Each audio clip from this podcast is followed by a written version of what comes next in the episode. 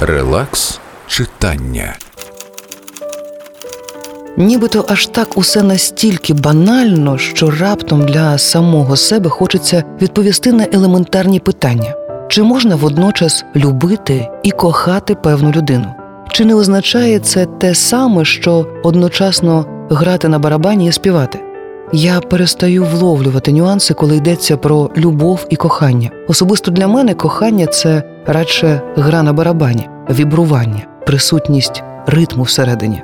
Любов це спів, це те, що довго визріває, але важко проходить. Тому кохання минає швидше, ніж любов.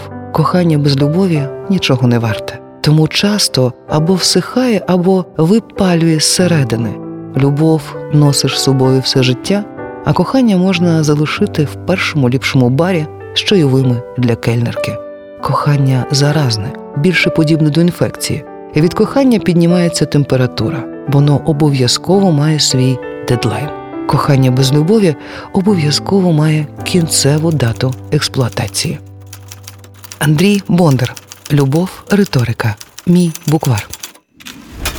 Релакс читання.